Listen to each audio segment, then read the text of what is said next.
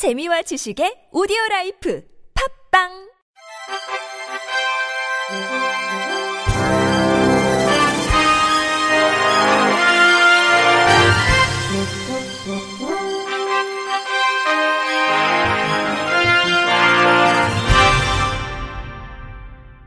청취자 여러분 안녕하십니까? 1월 8일 수요일 KBIC 뉴스입니다. 장애계가 장애인 활동 지원 만 65세 연령 제한 폐지 운동본부를 꾸리고 본격적인 활동을 알렸습니다. 전국 장애인 차별 철폐연대는 어제 서울 을지로 나라키움 저동 빌딩 1층 로비에서 장애인 활동 지원 만 65세 연령 제한 폐지 운동본부 발대식을 열었습니다. 문재인 대통령은 지난해 11월 19일 국민과의 대화를 통해 장애인 활동 지원을 받는 분들이 65세가 되면 노인 장기 요양 대상으로 전환돼 시간이 줄어드는 문제에 대해 빠른 시일 내에 해법을 찾도록 하겠다고 언급한 바 있습니다. 그러나 12월 국회를 통과한 2020년 보건복지부 예산안에는 5억 원에 불과한 연구 용역 예산만이 책정됐으며 관련 법률 개정안들은 여전히 상임위에 계류 중인 상황입니다. 박경석 전국장애인 야학협의회 이사장은 만 65세 연령 제한이 얼마나 잘못된 제도인지 알렸고 국회에도 이에 대한 법안이 올라갔지만 아무런 논의도 진행되지 않았다고 지적했습니다. 이어 65세 되는 분들이 인권위에 이 문제 해결을 지속적으로 촉구할 예정이라며 두 눈을 똑바로 뜨고 이 문제 해결을 모니터링할 것이라고 예고했습니다. 운동본부는 앞으로 만 65세 연령 제한 피해 당사자 인권위 긴급 증정 상담 및 지원, 보건복지부 5억 연구 용역 사업 모니터링, 장애인 활동 지원법 개정 추진, 장애계 운동본부 참여 제안 등을 실행해 나갈 계획입니다. 우리나라 위암 검진율은 지난 10년간 꾸준히 향상됐지만 장애인의 검진율은 비장애인과 비교해 낮은 수준인 것으로 나타났습니다. 삼성 서울병원 가정의학과 신동욱 교수, 충북대 의대 박종혁 교수 공동연구팀은 2006년에서 2015년까지의 국가 위암 검진률을 분석한 결과를 발표했습니다. 2015년 장애인의 위암 검진율은 10년 전보다 26% 늘어 51.9%를 기록했습니다. 반면 비장애인의 위암 검진율은 같은 기간 31.8% 증가해 56.5%로 나타났습니다. 상대 검진율을 분석한 결과에서는 장애인은 비장애인 대비 89%만 위암 검진을 받는 것으로 나타났으며 중증 장애인의 경우 상대 검진율이 58%로 떨어지는 것으로 조사됐습니다. 연구팀은 장애인의 검진율이 상대적으로 낮은 이유로 의료기관까지 이동할 수단을 구하기 어렵고 의료진 역시 장애를 우선시하다 보니 위암 검진 필요성을 간과하는 경우가 있다고 지적했습니다. 박종혁 교수는 현재 국가 암 검진 정책에서 장애인에 대한 고려가 부족하다며 건강 취약 집단인 장애인들도 국가 암 검진을 비장애인 수준으로 끌어올릴 수 있도록 제도적 뒷받침이 필요하다고 강조했습니다. 한국장애인 고용공단 고용개발원이 발달장애인의 직장 내 안전사고 예방을 위한 알기 쉬운 책, 보람씨의 안전한 직장 생활을 발간했습니다. 이번 책에는 발달장애인들이 직장에서 겪을 수 있는 위험과 안전하게 일할 수 있는 방법을 행복회사에 취업한 보람 씨의 일과로 재구성했습니다. 발달장애인 근로자와 사업체 담당자의 인터뷰를 통해 현장에서 필요로 하는 내용과 그림을 넣었으며 감수에는 발달장애인 근로자와 훈련생들이 직접 참여해 완성도를 높였습니다.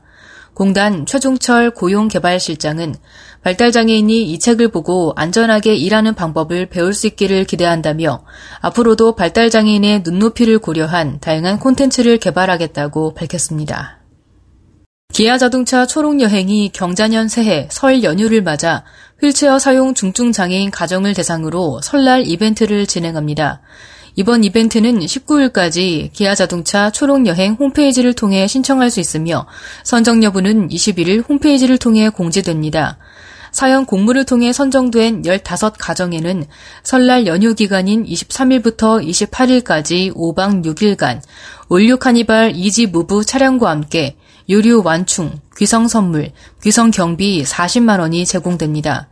기아자동차 초록여행의 올뉴 카니발 이지 무브 차량은 장애인들이 직접 운전할 수 있도록 해주는 특수 장치인 핸드 컨트롤러와 승하차를 용이하게 해주는 전동 회전 시트, 휠체어 탑재가 가능한 트렁크 등을 개조한 것이 특징입니다.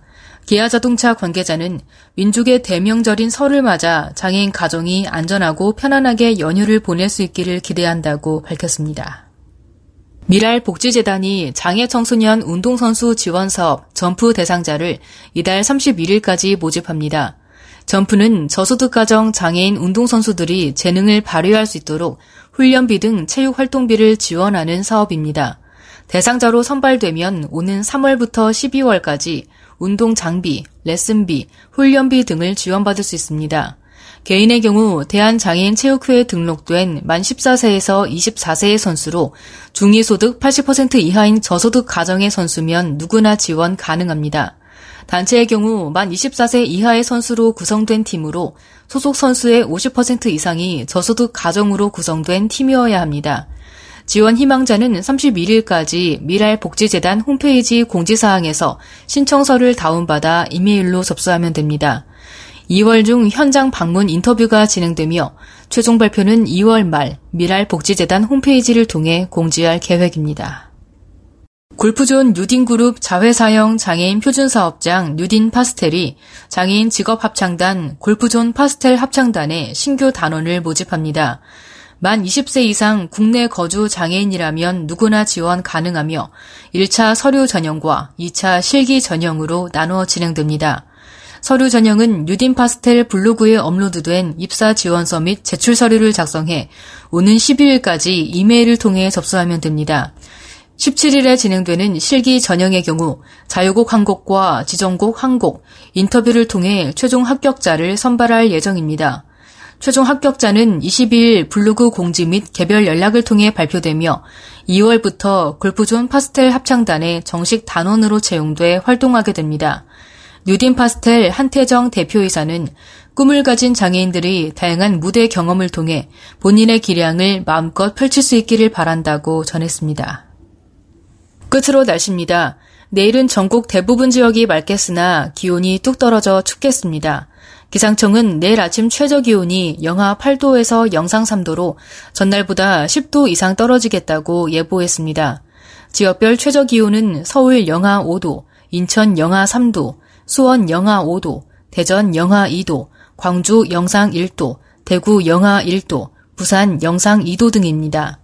낮 기온은 평년과 비슷한 1도에서 9도로 예상됩니다. 내일은 미세먼지 농도도 높겠습니다. 서울, 인천, 대전, 충남은 오전에 일시적으로 농도가 나쁨 수준으로 오르겠습니다. 경기도, 강원 영서, 세종, 충북은 일평균 농도가 나쁨 수준으로 예상됩니다. 나머지 지역은 보통 수준을 보이겠습니다. 이상으로 1월 8일 수요일 KBIC 뉴스를 마칩니다. 지금까지 제작의 안재영, 진행의 홍가연이었습니다. 고맙습니다. KBIC